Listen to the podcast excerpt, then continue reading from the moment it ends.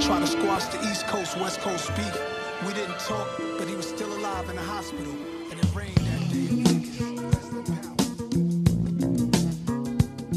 Demain, la santé. La santé est un état de complet bien-être physique, mental et social. Demain, demain, la santé.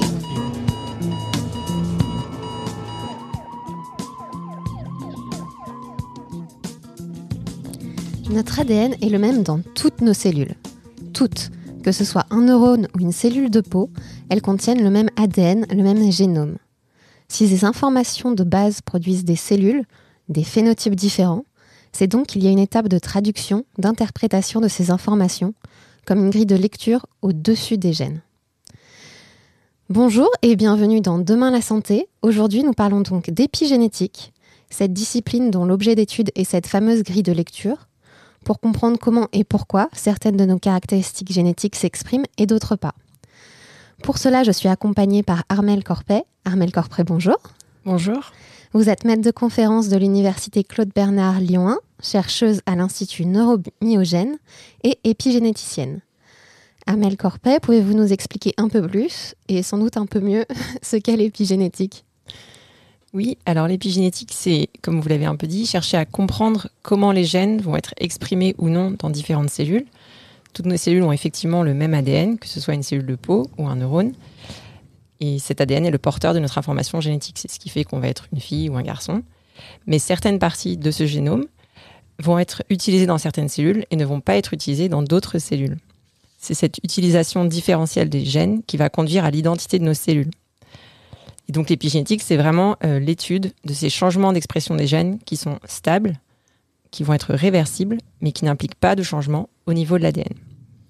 Donc ça va être assuré par un ensemble de marques qui vont être déposées sur l'ADN ou sur les protéines autour desquelles s'enroule l'ADN. Puisque dans nos cellules, l'ADN n'est pas nu, il s'enroule autour de petites protéines qu'on appelle les histones pour former une structure qu'on appelle la chromatine.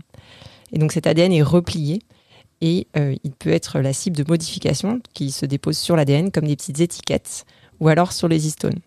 Donc l'ensemble de ces marques eh bien, vont euh, donner des instructions à la cellule pour aller lire l'information génétique ou non. Et donc euh, la cellule va pouvoir décrypter quels gènes doivent être utilisés ou quels gènes doivent rester silencieux dans ces cellules. D'accord. Donc en fait, ces, marqueurs-là, c'est comme si en gros on mettait un, bout de scotch sur un plan de montage et du coup, les mécanismes en charge de lire l'ADN vont savoir ce qu'ils doivent exprimer ou pas. Euh, oui, alors les mécanismes de transcription, donc la machinerie qui va lire l'ADN pour euh, fabriquer les protéines, va pouvoir savoir effectivement si le gène doit être lu ou non. Et donc ça, ça se fait. Euh, donc l'ensemble de ces petites marques vont permettre de, compacter plus ou moins fortement l'ADN. Donc, si vous imaginez que vous avez une, grande fibre qui est sous forme de collier de perles. Et donc, ce collier de perles, qui est la chromatine, va pouvoir être replié de façon différente.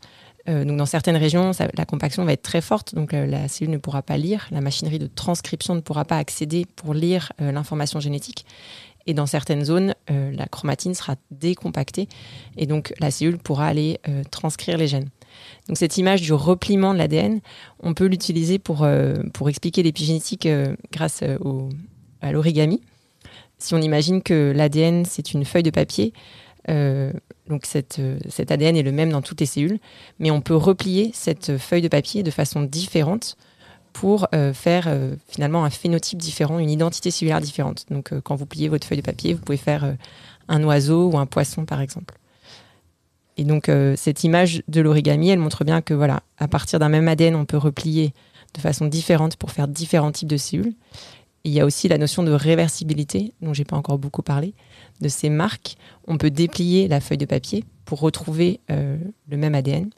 Et donc on va pouvoir en parler sûrement, mais les marques épigénétiques sont réversibles, elles peuvent être retirées.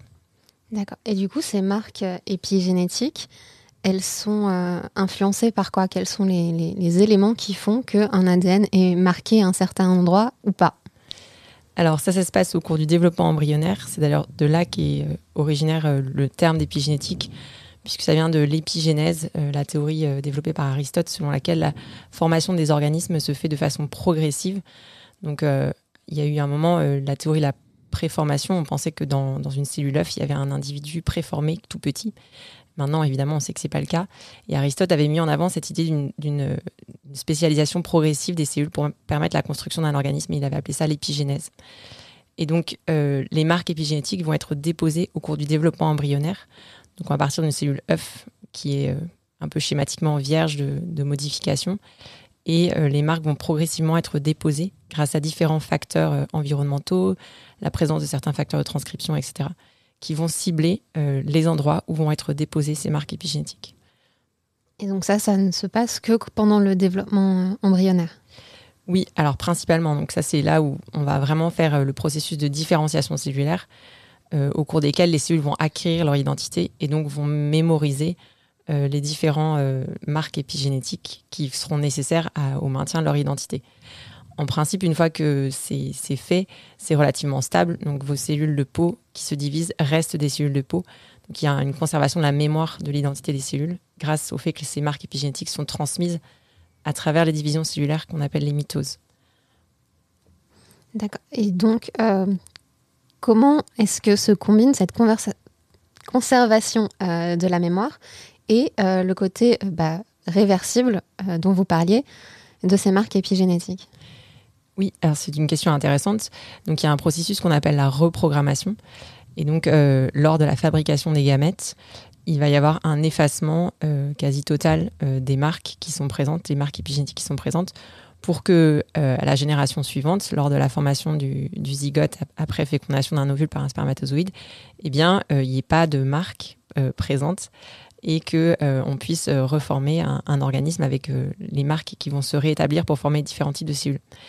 Donc, ce, ce processus de reprogrammation, il a été mis en évidence d'abord avec le clonage par différentes personnes, dont John Gordon, qui a reçu le prix Nobel en 2012 avec euh, un chercheur japonais qui s'appelle euh, Yamanaka, qui lui a pu mettre en évidence euh, la reprogrammation possible de cellules adultes, donc de cellules somatiques qui sont différenciées, grâce à un cocktail de quatre facteurs de transcription. Donc on peut introduire ces facteurs de transcription dans les cellules et ça va induire la reprogrammation de leurs marques. Donc ça va, il va y avoir un effacement progressif des marques de différenciation. on prend par exemple un fibroblaste, une cellule euh, sous la peau. Et euh, on va introduire ce cocktail et les marques épigénétiques vont s'effacer progressivement. Donc ça prend quand même un petit peu de temps, euh, à peu près un mois en culture.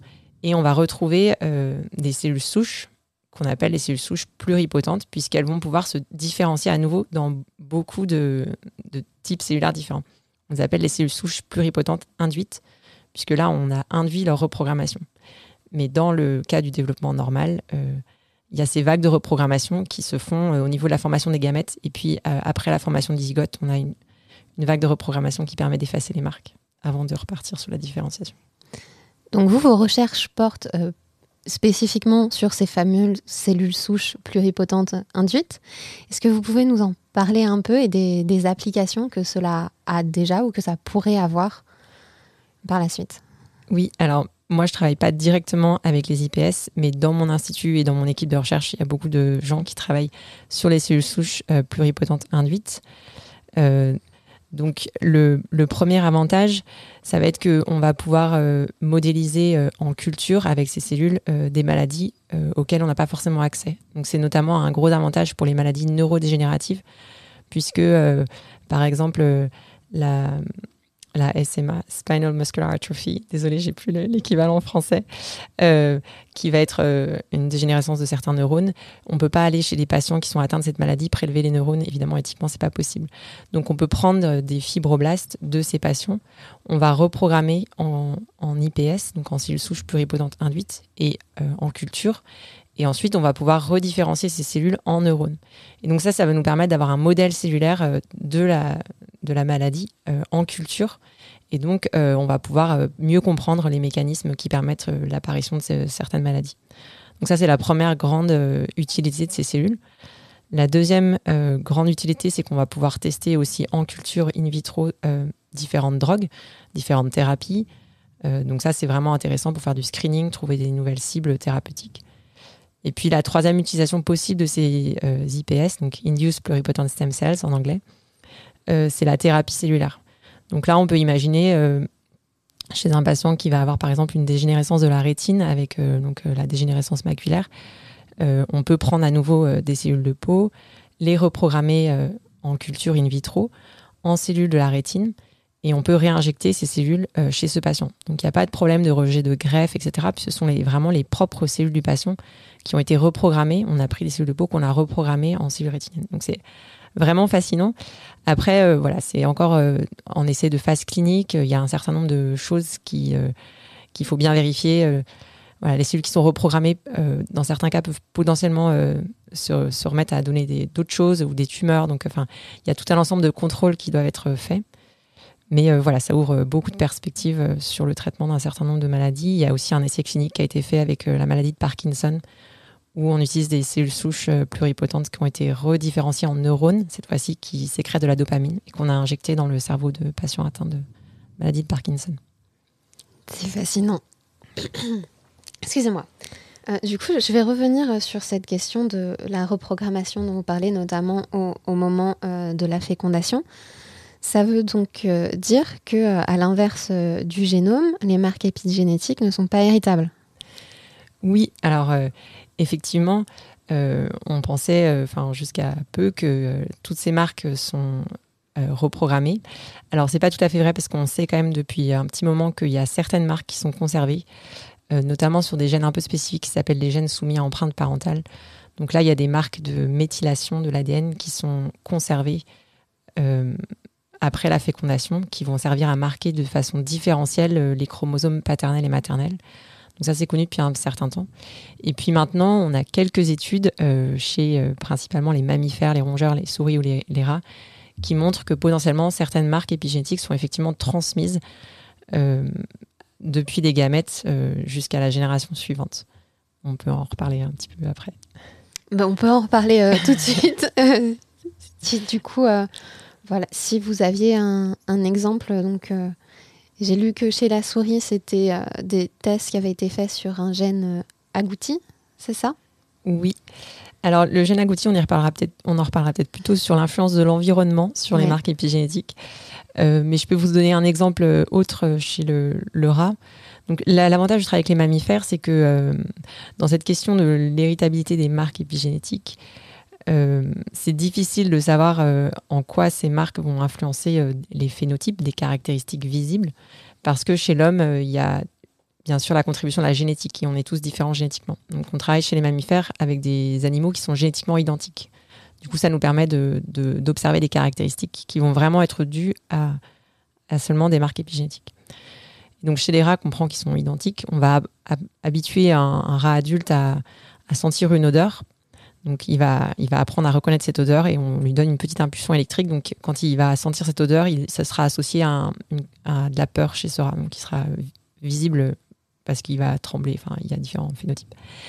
Et donc ensuite, euh, on prélève le sperme de ce rat, on fait une fécondation in vitro, donc il n'y a pas de contact entre les animaux, et on observe à la génération suivante euh, qu'est-ce qui se passe. Et donc là, les animaux sont génétiquement identiques, on soumet les rats à la même odeur et ils vont aussi avoir peur. Donc il y a bien une caractéristique qui a été transmise, et on a pu le voir sur deux générations, euh, cette caractéristique de reconnaissance d'odeur qui est associée à, de la peur. Et donc là, les chercheurs ont mis en évidence qu'il y avait des modifications de l'ADN avec des marques de méthylation qui étaient conservées dans les spermatozoïdes, qui potentiellement euh, expliqueraient en partie euh, pourquoi il y, a, cette transmission de, de ces caractéristiques donc acquises. mais ça reste extrêmement parcellaire. Et euh, on sait donc qu'il y a cette grande reprogrammation euh, qui en fait efface quand même la, très grande majorité des marques. Et donc maintenant, il y a beaucoup de recherches qui sont faites aussi au niveau du, contenu en ARN non codant. Donc ce sont des, des petites molécules euh, d'ARN qui sont courtes en taille, qui sont aussi présentes dans les gamètes, notamment dans le spermatozoïde, et qui potentiellement pourraient permettre de transmettre une certaine information de génération en génération c'est un champ de recherche qui est euh, toujours en, balbutiement. Enfin, il y a beaucoup de, choses qui se font. Mais voilà, chez l'homme, euh, ça reste difficile de savoir est-ce qu'effectivement euh, des caractéristiques acquises pourraient être transmises aux descendants. Il y a quelques exemples. on pourra, enfin, on peut en parler éventuellement aussi. on va en parler. du coup, avant de retourner sur cette question de l'héritabilité des caractères acquis, euh, je voulais qu'on revienne sur cette question bah, du lien entre environnement et épigénétique. Donc si vous pouviez nous parler de cette fameuse étude sur le, gène agouti, et puis euh, peut-être également sur euh, les, rares cas que l'on a chez l'homme d'individus à, ADN identique, que sont les jumeaux. Oui. Alors, effectivement, l'environnement va pouvoir influencer les marques épigénétiques de différentes façons. Donc l'environnement, ça va désigner la température, le stress, les toxines, euh, la nutrition, donc l'alimentation, etc. Donc tous ces facteurs environnementaux, on le sait, vont pouvoir influencer euh, l'établissement des marques épigénétiques. Et donc chez la souris, on a un modèle euh, qui est assez joli d'un gène qui s'appelle agouti. Et donc une souris qui est porteuse de ce gène, qui va être gestante, en fonction de la nutrition qu'on va lui donner. Pardon, j'ai oublié de préciser, donc ce, gène va coder pour la couleur du pelage chez la souris. Et euh, donc, quand il est exprimé normalement, les souris vont avoir un, pelage marron. Et puis, quand euh, il s'exprime très fortement de façon un peu anormale, euh, lorsque la zone en amont de ce gène n'est pas méthylée, justement, eh bien, les souris vont être jaunes et elles vont être diabétiques. Et donc, chez la mère, si on va donner une nutrition riche en groupement méthyle, donc les, petites marques de méthylation vont se déposer sur l'ADN et donc vont, vont faire que l'expression du gène va être normale. Donc, on aura en majorité une descendance de souris à la couleur marron. Et si on donne par contre une nutrition qui est pauvre en groupement méthyle, ou qu'on donne par exemple euh, des, composés toxiques tels que le bisphénol A, eh bien, on aura euh, majoritairement une descendance où il n'y aura euh, pas de méthylation sur l'ADN en amont de ce gène, et donc ce gène aura une expression très forte et, pathologique. donc, on aura des souris de couleur jaune et qui seront diabétiques. Voilà, donc là, la nutrition au cours de la gestation va vraiment modifier euh, le pattern d'établissement des marques épigénétiques. Et donc ça, euh, c'est important parce que, donc, comme je vous l'ai dit au départ, les marques épigénétiques se déposent pendant le développement embryonnaire. Et donc du coup, c'est vraiment une fenêtre de susceptibilité qui est très importante pour euh, les modifications environnementales. Donc ça, on sait que voilà, les, des individus qui sont exposés pendant la grossesse à des changements de nutrition vont avoir, euh, enfin, ça va forcément avoir un impact plus grand sur euh, l'établissement des, marques épigénétiques. Et ça, ça a donné lieu à ce qu'on appelle euh, l'origine développementale de la santé des maladies. Donc une hypothèse, l'acronyme c'est DOAD. Et cette hypothèse va suggérer que l'exposition effectivement à des facteurs environnementaux du fœtus ou du, au, niveau du développement des premières années, eh bien, pourrait prédisposer un individu à certaines maladies ensuite. Et ça, ça, ça impliquerait des changements épigénétiques potentiellement. Donc c'est-à-dire qu'on aurait tous une forme de capital santé euh, au moment du développement embryonnaire? Oui, c'est sûr que c'est euh, un moment euh, particulier qui est vraiment important. Après, il ne faut pas mettre trop de pression sur les, femmes enceintes, mais enfin voilà, il suffit de vivre normalement, de manger normalement, mais on sait qu'effectivement, comme l'établissement des marques se fait à ce moment-là, l'impact sera plus important. donc là, je peux vous donner quand même l'exemple d'une d'une étude rétrospective d'épidémiologie euh, qui a été faite euh, au moment de la famine hollandaise, donc qui a eu lieu pendant à la fin de la deuxième guerre mondiale. Euh, les Allemands avaient coupé tous les ponts. Enfin, il n'y avait aucun approvisionnement possible d'une région de la Hollande. Et donc, il y a eu vraiment une baisse de, des rations caloriques drastiques à 500 kilocalories au lieu de 2000 par jour. Et donc, les femmes qui étaient enceintes pendant cette famine ont eu des enfants et ces enfants ont été suivis euh, on a regardé la méthylation de certains gènes, donc notamment le gène IGF2, qui est un gène de croissance, et on a vu qu'il y avait une baisse de la méthylation de cet ADN qu'on retrouvait chez les individus adultes. Donc ça veut dire qu'il y avait vraiment eu un impact qui s'était maintenu tout au cours de la vie des individus et qui en plus était associé à certaines pathologies et maladies. Et on, a comparé euh, des frères et sœurs, donc qui ont des ADN proches, donc pas exactement identiques, mais de ces mêmes femmes qui avaient eu des enfants avant ou après la famine, et eux ne présentaient pas ce défaut de méthylation euh, sur ce gène. Donc il y a vraiment un impact euh, important au cours euh, de la gestation, donc de la grossesse chez les, femmes, sur l'établissement de ces marques épigénétiques, et du coup la nutrition aura potentiellement un impact là-dessus.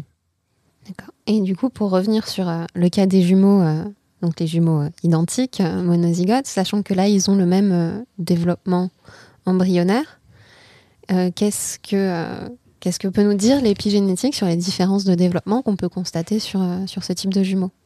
Oui, alors les jumeaux sont effectivement très intéressants en épigénétique, les vrais jumeaux, les jumeaux monozygotes, puisqu'ils ont le même ADN. Et donc, si on regarde les marques épigénétiques à la naissance, et puis tout au long de la vie, on va voir qu'il y a au fur et à mesure une dérive épigénétique qui va se faire. Et les marques qui sont très similaires à la naissance, donc le profil est, quasiment identique, eh bien, vont petit à petit être de plus en plus différentes. Et donc, si on regarde des jumeaux monozygotes à 80 ans, le profil des marques épigénétiques va être très différent. Donc ça, ça montre euh, une deuxième importance quand même, c'est que l'environnement va influencer même après la naissance ces marques épigénétiques. Et donc il y aura euh, cette dérive épigénétique euh, avec, voilà, en fonction de la nutrition, des cadres de vie qui sont différents selon les différents individus, et eh bien des marques qui vont être déposées ou qui vont être retirées en fonction des individus. Voilà, donc ça, on le sait bien. Simplement, ce qu'on ne sait pas très bien encore chez l'homme, c'est à quel point ces changements épigénétiques qui s'accumulent avec l'âge eh bien, sont responsables euh, ou non de certaines maladies. Puisque, euh, comme il y a aussi énormément de facteurs génétiques impliqués, euh, voilà, c'est difficile de décrypter ces, différents, de décorréler les différentes choses. Mais voilà, on sait bien que effectivement, l'environnement va aussi influencer les marques épigénétiques avec l'âge. Et là, on peut parler aussi de, ce qu'on appelle l'horloge épigénétique on sait que justement, si on regarde euh, la méthylation de l'ADN, donc toujours l'ajout de ce petit groupement méthyle, euh, cette petite étiquette sur l'ADN, si on regarde euh, en certains endroits bien spécifiques du génome, eh bien, on peut déterminer l'âge épigénétique et c'est très fortement corrélé avec l'âge biologique. Voilà, on peut regarder la méthylation et dire ah bah cette personne, en fonction de son profil de méthylation, on peut dire elle va avoir à peu près 27 ans. Euh, donc voilà, on sait que ces marques vont vraiment changer au fur et à mesure du temps, ça a été euh, bien montré. Et on sait aussi que ben, finalement, euh, les facteurs environnementaux, d'avoir une, alimentation trop riche, ou voilà, peut influencer cette horloge épigénétique. Et on, a des individus qui présentent une horloge épigénétique qui est plus avancée par rapport à leur âge biologique, et d'autres qui, au contraire, vont avoir une horloge épigénétique qui est moins avancée par rapport à leur âge biologique. Voilà, donc il y, y a, clairement un impact des facteurs environnementaux sur ces marques, même si on a du mal à, faire euh, les liens euh, moléculaires pour expliquer euh, comment ça va mener à l'apparition de certaines maladies. Du coup, pour revenir rapidement sur l'hérédité des caractères acquis, c'est quand même une idée qui, qui, pour moi qui ne connaît pas vraiment les domaines de la biologie et de la génétique, vient un peu bousculer les idées de sélection naturelle qui me semblait euh, annuler un petit peu cette idée-là. Donc comment, enfin, quel est l'impact de, cette arrivée de l'épigénétique avec euh, ces théories, ces enseignements sur la manière dont on conçoit euh, l'évolution globalement? Oui, alors je suis pas spécialiste de l'évolution, donc c'est n'est mm-hmm. pas évident de vous répondre bien. il faut rester prudent déjà parce que il y a, des choses qui ont été montrées chez les plantes. Donc ça, c'est vrai qu'il y a un impact de cette héritabilité euh, de marque épigénétique chez les plantes. Donc il y, a, cette question dans différents organismes qui est différente. Chez les mammifères, euh, voilà, ça reste très parcellaire, je vous en ai parlé, et il faut rester extrêmement prudent. Chez l'homme, on n'a pas de, de preuves directes euh, d'une héritabilité des caractères acquis. vous savez bien que si vous faites beaucoup d'exercices physiques, c'est pas parce que vous êtes hyper musclé que votre enfant va être très musclé. Ça paraît une évidence et ça, ça le reste, d'accord? Donc ça, c'est la première chose. Alors, ce qu'on pense, c'est que l'épigénome euh, pourrait permettre aux individus euh, d'explorer rapidement une adaptation à une modification de l'environnement. mais est-ce que cette modification va être effectivement sélectionnée par la sélection naturelle et donc transmise, enfin, et potentiellement transmise? Ça, c'est tous les objets de, de, la recherche. Et voilà, enfin, je il faut rester prudent euh, là-dessus. Mais vraiment, il y a cette idée que effectivement, l'épigénétique introduit une plasticité euh, d'adaptation à l'environnement. Mais euh, pour l'instant, les études sont parcellaires chez les mammifères notamment, même si ça a été montré chez les plantes ou chez les levures qu'effectivement, il pourrait y avoir une sélection sur ces caractéristiques et qu'elles soient transmises. D'accord. Du coup, si je, j'essaye de résumer un peu euh, tout ce qu'on vient de se dire, euh, notamment sur le domaine de la santé qui nous intéresse aujourd'hui, serait que donc l'épigénétique peut nous donner des informations sur des marques biologiques qui seraient mises en lien avec des facteurs de risque qu'on a déjà identifiés en santé publique plus largement, donc que ce soit euh, l'alimentation équilibrée et l'activité sportive, la, qualité de l'habitat mais qu'il faut qu'on reste très prudent euh, dans euh, le, déterminisme que ça peut avoir sur euh, dire quel est le facteur le plus déterminant par rapport à l'autre ou la, part que pourrait expliquer l'alimentation euh, dans le développement de tel ou tel type de mutation euh, épigénétique. C'est ça Oui.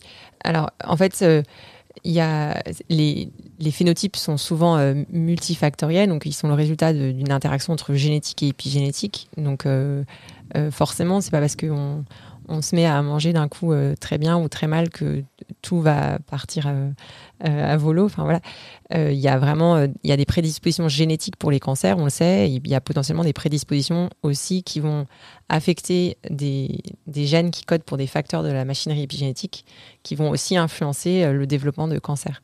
Donc les choses sont très interconnectées entre génétique et épigénétique pour le développement des maladies. Et donc, euh, il faut quand même rester aussi avec l'idée que nos marques sont relativement stables, euh, puisque, voilà, je l'ai dit au départ, vos cellules de peau qui se divisent vont rester des cellules de peau, même si vous vous mettez à, manger euh, différemment tous les jours. Enfin, avec une, par exemple, le McDo tous les jours, ça va pas d'un coup faire que toutes vos cellules vont changer d'identité. voilà, mais enfin, vous l'avez bien dit, on sait quand même maintenant vraiment bien que effectivement la nutrition va avoir un impact, euh, notamment par la disponibilité euh, de ces groupements méthyl ou des groupements d'autres euh, qui vont permettre d'autres modifications. Et donc ça, ça va influencer potentiellement l'expression des gènes à long terme. voilà. Très bien. Du coup, pour nos dernières minutes, je vais vous demander du coup, bah, pour la santé de demain, on a tendance à parler d'une médecine 4P, donc euh, prédictive, préventive, personnalisée et participative. Il me semble que l'épigénétique euh, présente énormément de potentiel dans la mise en place de, cette médecine-là. Est-ce que vous pourriez nous parler très rapidement des différents euh, usages ou applications qu'ont l'épigénétique dans l'un ou plusieurs de, ces différents P? Oui, alors effectivement, on peut s'en servir pour du diagnostic, puisque les marques de méthylation sur certains gènes euh, sont impliqués dans les cancers, donc dans certains gènes, dans certains cancers, pardon, euh, il va y avoir une hyperméthylation euh, du promoteur de la région juste au début du gène, qui va éteindre l'expression de ces gènes. Et donc ça, on peut s'en servir pour faire du diagnostic en, regardant l'ADN circulant dans le corps, donc par exemple en faisant une prise de sang ou en regardant dans, le, dans la salive, on peut détecter ces marques de méthylation et on peut donc du coup diagnostiquer un cancer. Donc ça, c'est euh, la première chose, c'est que c'est intéressant en termes de diagnostic. Simplement, il faut des marqueurs qui soient sensibles et fiables, ce qui n'est pas forcément encore euh, toujours le cas. On peut aussi euh, s'en servir, donc ces marques épigénétiques, pour faire du pronostic. Donc un patient qui va présenter un cancer, on peut aller regarder certaines marques épigénétiques précises dont on sait qu'elles vont prédire la, la, survie du patient. Donc est-ce que le pronostic sera favorable ou est-ce qu'il sera défavorable? Et en fonction de ça, on va pouvoir ajuster les traitements. Donc euh, voilà, quand il y a la méthylation de certains gènes, euh, eh bien, on peut euh, ajuster le traitement et ça va permettre aux patients de, répondre de façon correcte au, traitement. Et donc, la, dernière chose qu'on peut faire, c'est d'aller cibler directement les altérations épigénétiques grâce à des drogues, donc on appelle ça les épimédicaments, qui vont permettre de, réverser les modifications qui ont été déposées dans les cancers qui sont anormales. Et comme ces modifications épigénétiques sont réversibles, eh ben on peut potentiellement les, les, retirer pour euh, enfin, revenir à un état euh, normal. Très bien. Bah, merci euh, beaucoup Armel Copret. J'attends avec hâte de pouvoir prendre mes épis médicaments pour me soigner. nous allons rendre l'antenne. Dans quelques minutes, vous retrouverez la chronique anthropocène, aujourd'hui sur le néolithique. Quant à moi, je vous retrouve la semaine prochaine, même lieu, même heure, pour parler d'endobiogénie. Bonne journée et à bientôt. Merci, au revoir. Demain, la santé. La santé est un état de complet bien-être physique, mental et social. Demain, demain, la santé.